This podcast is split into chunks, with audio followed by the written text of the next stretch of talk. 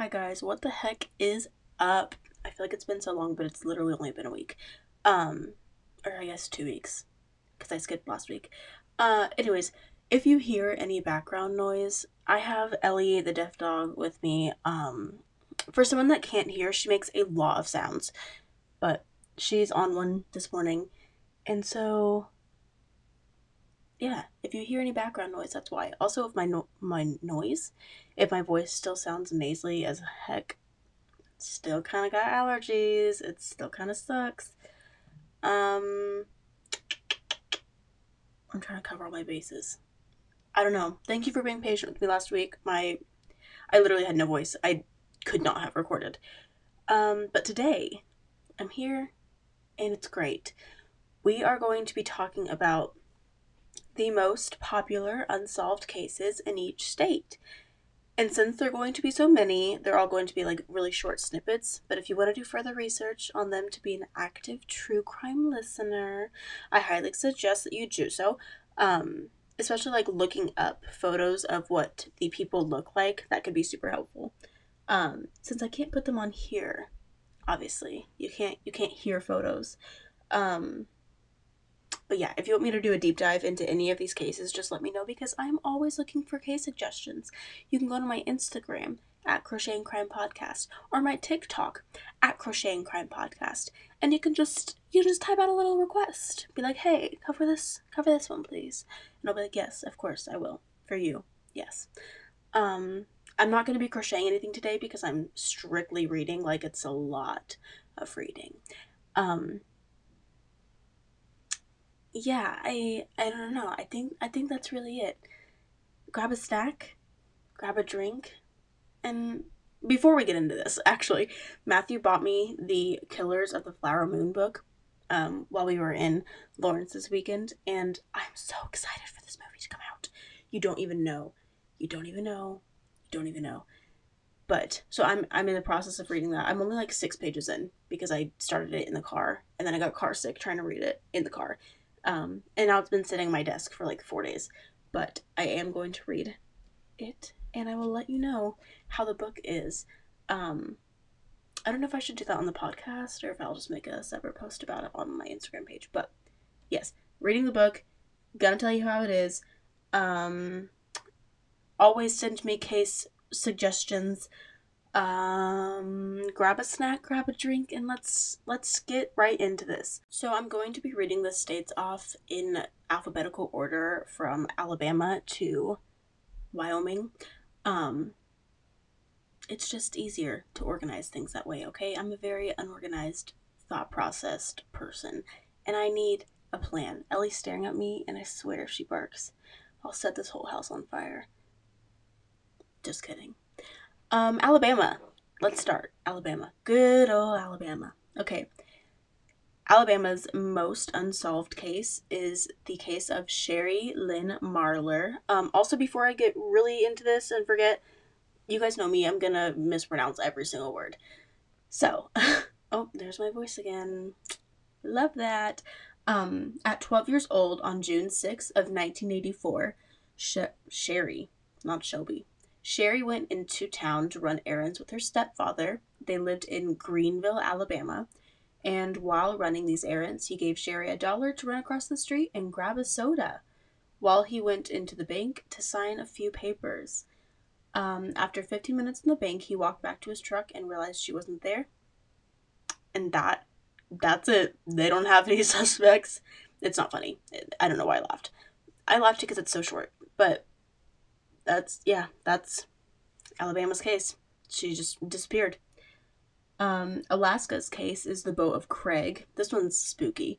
I don't like water. Like, I don't like ships and oceans and lakes and ponds and stuff like that. So anything that has to do with a boat, I'm like, count me out, thank you. But, Alaska, Boat of Craig. Okay. On September 6th, 1982... 8 people were murdered. A man named Mark Coulthurst, his pregnant wife Irene, their 2 children Kimberly and John, and 4 teenage deckhands named Chris Haven, Keown Moon, and Mike Stewart. Keown and Moon didn't get last names, but Chris and Mike did. I don't know. They were all found shot to death on the ship called the Investor, or boat, not ship. It was a boat, and it was named the Investor. And it is believed that the killer returned the next day to set the boat on fire.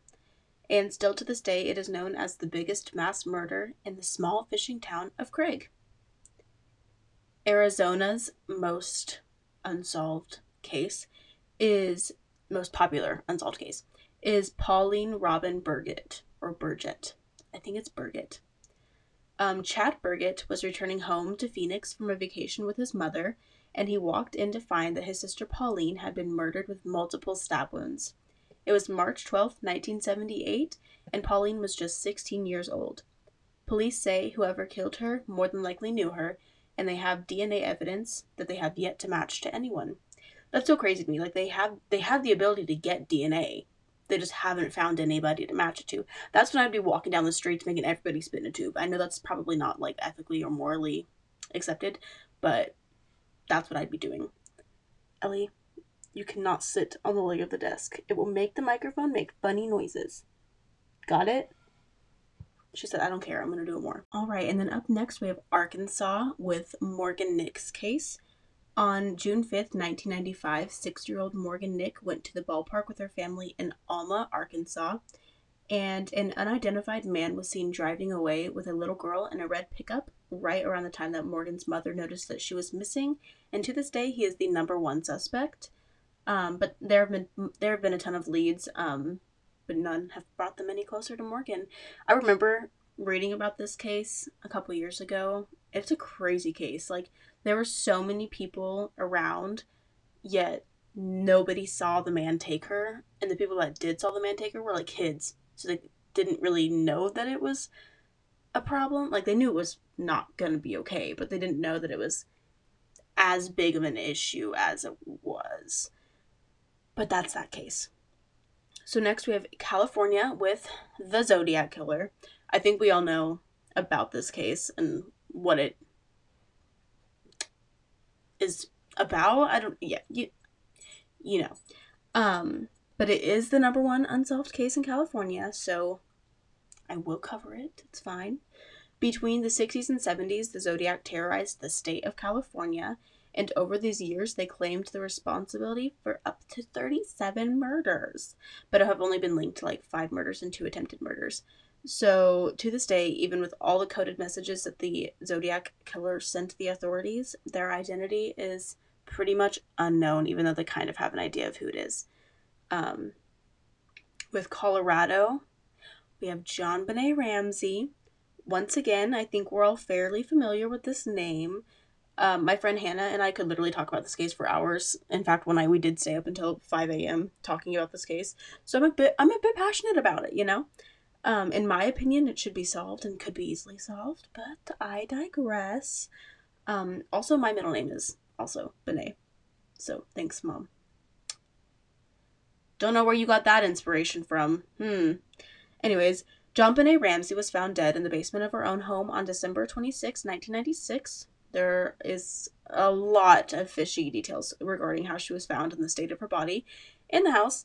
And also there's a suspiciously specific ransom note that I can't get into here because you will literally not be able to hear all the other states. So look it up. And if you want me to do a full episode on JonBenet, I will. I have all the information right in my noggin. And next we have Connecticut with Mary Bataraco. I don't know, I'm sorry. On August 19th, 1984, Mary disappeared. Her car was found in the driveway of her own home with the driver's side window smashed in, but her wedding ring and keys were found on the counter of her kitchen, and her husband Dominic told authorities that they were in the midst of a divorce, and Mary took off with $100,000 in exchange for their home. No evidence of the money has ever been found to this day, and Dominic never reported her missing. Sounds like the husband did it. Yeah. Next, we have Delaware with Jane Marie Pritchard. I'm sorry if you hear Ellie breathing. She's being a lot. It's fine. Jane was a graduate student pursuing a master's degree in botany at the University of Maryland. And for research on plants, she would go visit Blackbird State Forest pretty regularly and often alone. And on September 20th, 1986, she was found partially clothed and deceased with a gunshot to the back in that forest. Even though the area was thick with hunters, her death was ruled a homicide.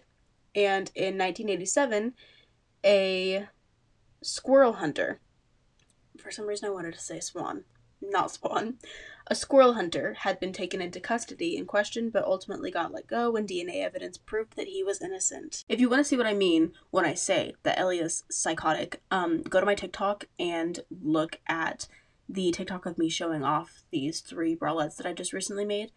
That whole TikTok was filmed in the span of like 20 seconds. There was no like cuts or anything. And in that span of 20 seconds, Ellie was in 3 different places of the house doing 3 different chaotic things. So yeah, go look at that TikTok and then you'll realize what I say, what I mean when I say she's crazy. And also imagine that and trying to film a podcast. It's a lot. But anyways, we're on to Florida. And in Florida, their most famous unsolved case is the triple murder in Tallahassee. So Robert, Helen, and Joy Sims were all found bound, gagged, stabbed, and shot in their home in October 22nd of 1966. Over 50 years later, there are still no leads or clues to what happened to this family. That's so sad. Like, there's literally nothing. In Georgia, Vanessa Malone is the most famous case. So Vanessa Malone also went by Honey. She was 18 in 2012, and she returned home from work one day and told her mother that she was going to go out with friends. So she got ready, got her stuff together, and left. And a short while after this, Vanessa's mom, Flora, heard gunshots coming from the apartment complex next to their apartment complex, and she called Vanessa to make sure she was okay, but she never picked up. So 2 of Vanessa's friends who lived in that complex said that they were all victims of an armed robbery and that they were tied up and locked in the bathroom while it was happening.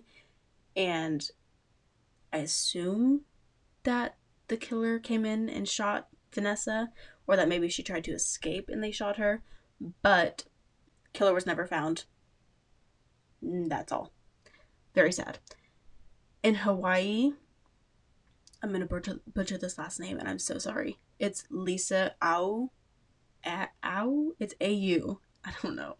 Lisa was a 19-year-old hairdresser in 1982, and on January 21st, she had dinner at her boyfriend's sister's house and set off to go home. Hours later, her car was found parked along the highway in Kailua? K-A-I-L-U-A? Kailua? I don't know. And her body was found 10 days later. Witnesses say that they saw her car pull over in front of a car with flashing blue lights, and that it could have been someone impersonating a police officer. And because of this case in Hawaii, they're not allowed to use blue lights anymore. They have to use like the regulated blue and red lights, I think. But they're not allowed to use just regular like one colored lights because they're easy to impersonate. Very cool. Like I said in previous episodes, it sucks that we have to have something bad happen to fix problems that should be fixed before something bad happens, but that is the way the world turns, and you can't change it. You can't change it. In Illinois, no, in Idaho, we have 5 people murdered and 1 killer. So the border between Idaho and Washington is called the Lewiston-Clarkston metropolitan area. I think it's kind of funny because it's like Lewis and Clark, but they changed it to Lewiston and Clarkston. Funny. And this is a location known for a series of murders and disappearances. Between 1979 and 1982, 5 people went missing, and of these 5 people were Christina Nelson, Jacqueline Miller, Kirsten David, and those are all the bodies that have been found, but Stephen Pearsall and Christina White remain missing and are presumed dead. So in Illinois, we have Jacqueline Dowlaby. In 1988, Jacqueline was taken from her bed as she slept. Someone had broken into her Midlothian home basement window and found their way to her bedroom.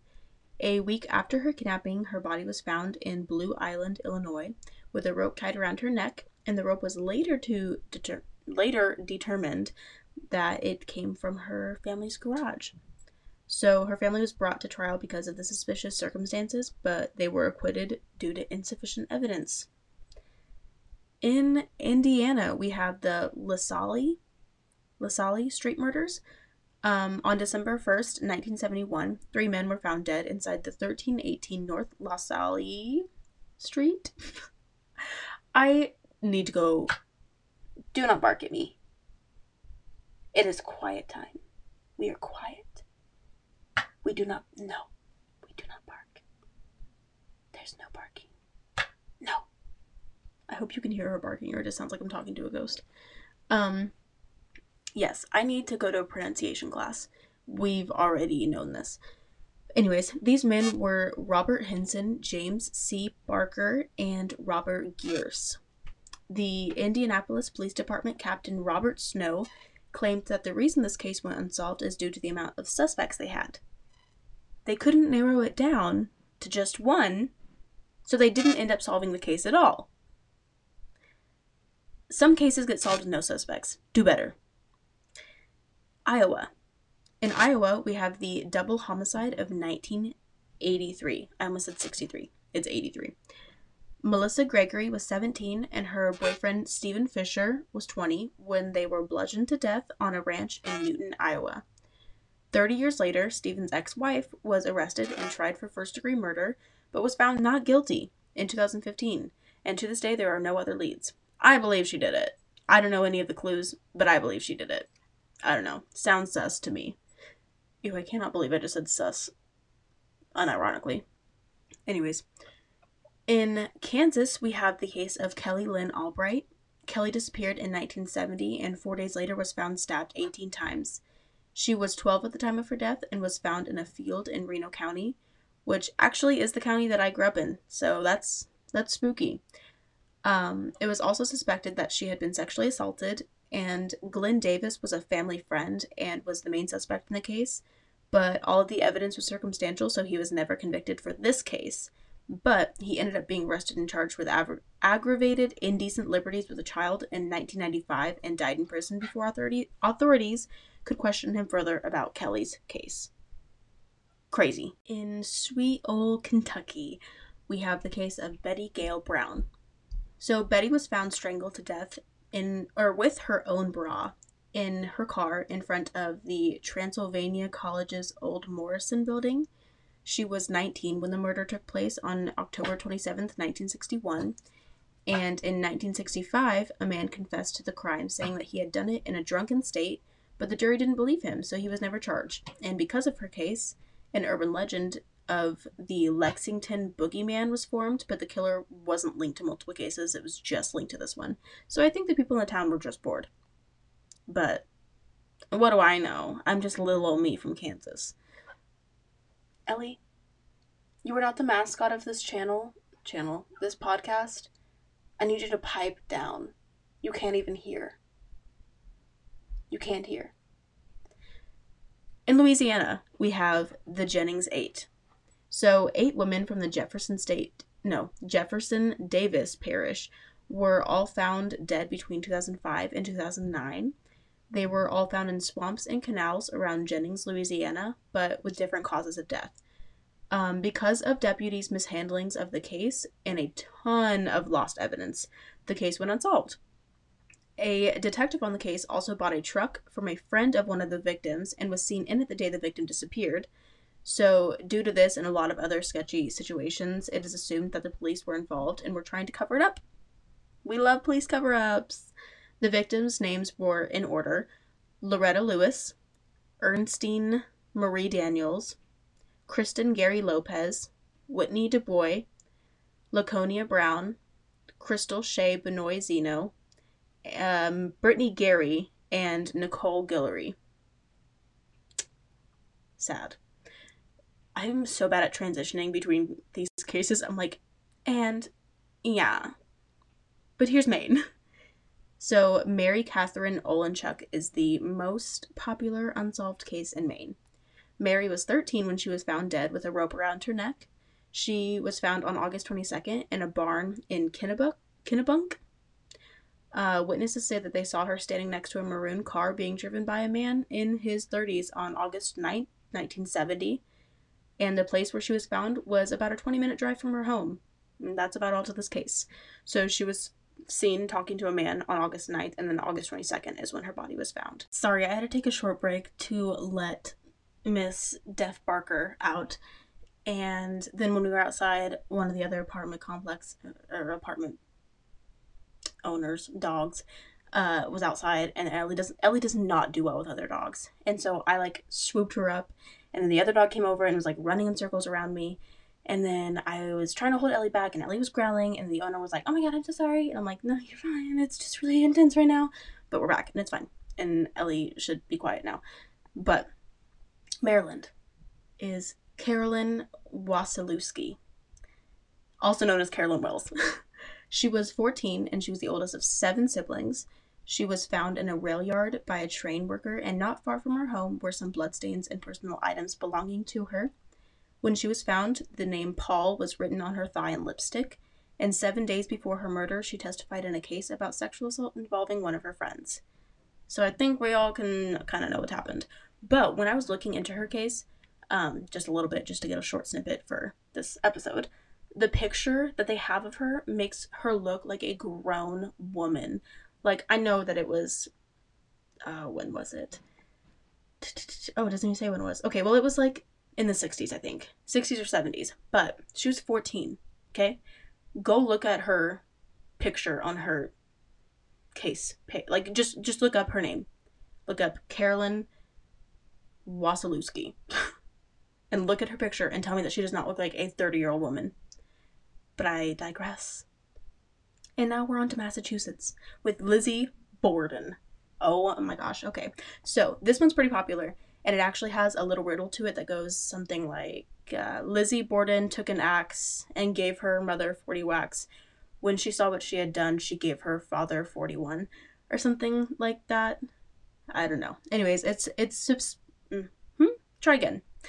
suspected that Lizzie murdered her stepmother and father with an axe in their home in 1892, but there was never enough evidence or a great way to collect evidence, really, and she was acquitted in 1893, just a year after.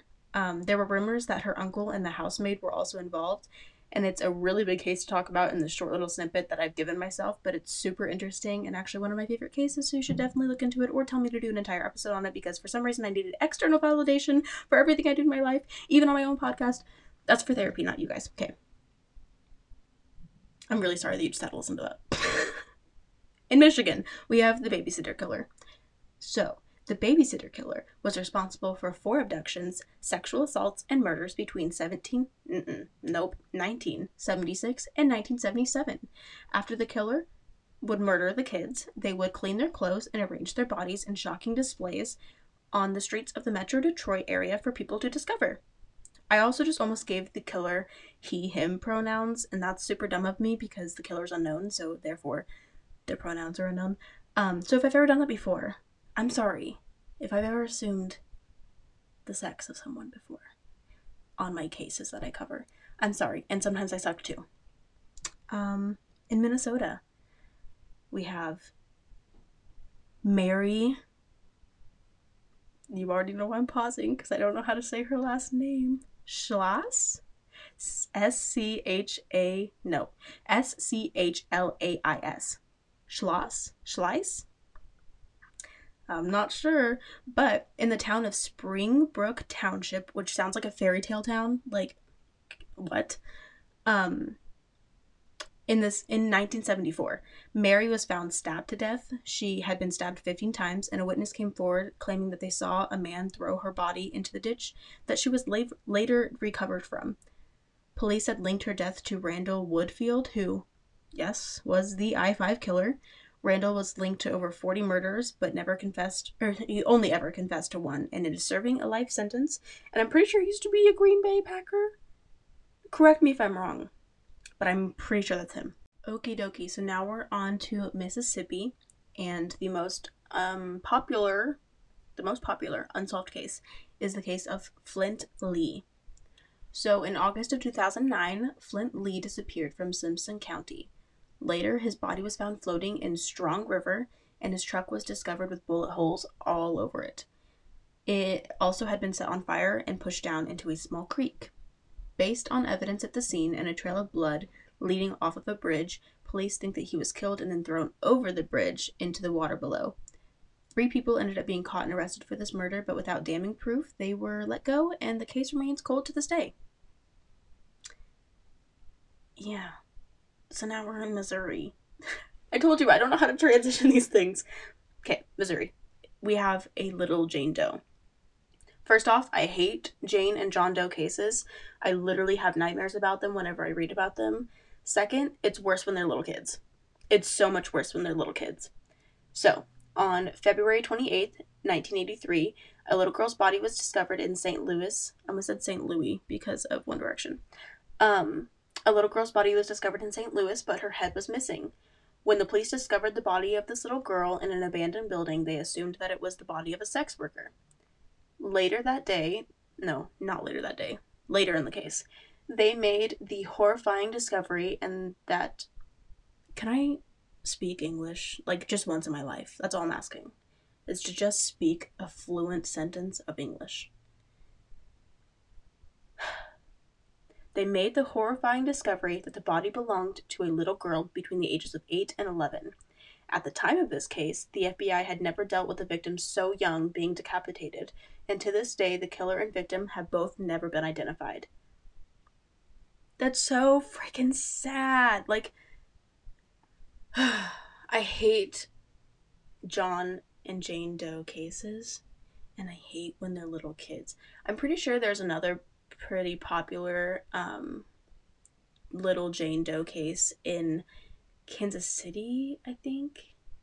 For some reason, I feel like my grandpa told me about a little baby's body being found in the parking lot at Arrowhead Stadium. I may have dreamed this. Like I said, I have nightmares about Jane and John Doe cases.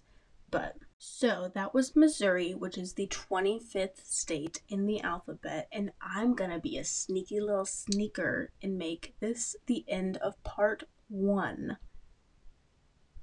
You can't see it, but I'm evilly tapping my fingers together. Yeah, I'm gonna split this up into 2 parts, because I feel like if I did all of the states, it would just be really long and really bad. But as I end this episode, I just want to say that scrolling through the website of the National Center for Missing and Exploited Children and other websites like that for adults, it's so much more progressive than you think. Like, reading the stories while having that photo to look at locks a memory deep in your brain that you don't even know that you have until the time is right. For example, the other day I was looking at a mugshot of a man who was just arrested for kidnapping a little girl, and the police caught him right before he's about to literally go down to his basement and murder her. Really sad case. I'm pretty sure his name is James Codwell. I know his name's James, but I cannot remember how to pronounce his last name. But it's James either Codwell or Codwell the second. Look it up, you'll find him. But his face just looked so familiar to me. Excuse me, sorry. And then after further research, I realized that he was also being looked into for the Delphi murders, which is when it clicked in my brain that the sketches that I had studied in the Delphi case were still deep in the back of my little peanut brain. And I was able to look at the man, the James man, and realize that they looked alike. So even me, even little old me, I was able to be like, they look alike. But just imagine if you looked at pictures also. You could also try to match people up in your brain. But maybe you don't want to, and that's fine too. I'm just a little wired different in my head. But enough about me. You guys rock. Thank you for being patient with me last week. Thank you for being patient with me every freaking week. I hope you enjoyed today's cases. Next week, I'll have the rest of the cases all the way through Wyoming. Did you know that's the last case in the alphabet? But yeah, stay safe. I know that the CDC said that we don't have to wear masks anymore, but if you're not vaccinated, please wear your mask. The pandemic is still raging. still going on. Also, be staying up to date with the stuff that's happening in Palestine. Oh my god, that's embarrassing. How do you say it? Wow, I love being an American and being uneducated on anything that happens outside of America.